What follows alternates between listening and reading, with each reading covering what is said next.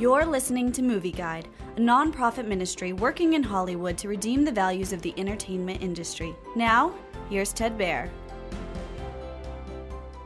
Infinite Storm is a true story about a woman who rescues a despondent man stranded in a blizzard.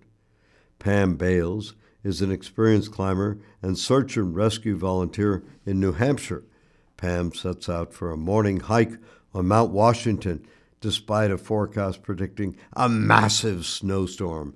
Pam tries to get down the mountain before night falls, but she comes across an incoherent man sitting in the snow. He's barely alive. Pam tries to help the man down the mountain, but he fights her constantly. Infinite Storm is based on a marvelous story, but it fails to have the impact it could.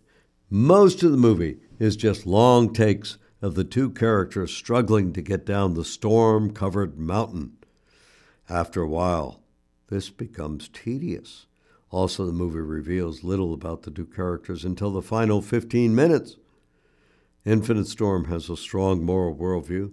It implies every life is valuable and has thoughtful things to say about grief. However, Infinite Storm is marred by some romantic content, strong foul language, bloody images, and brief nudity.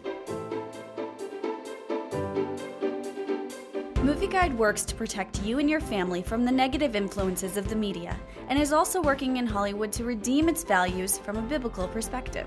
For the latest Movie Guide reviews and articles, go to movieguide.org or download the app to your Apple or Android device.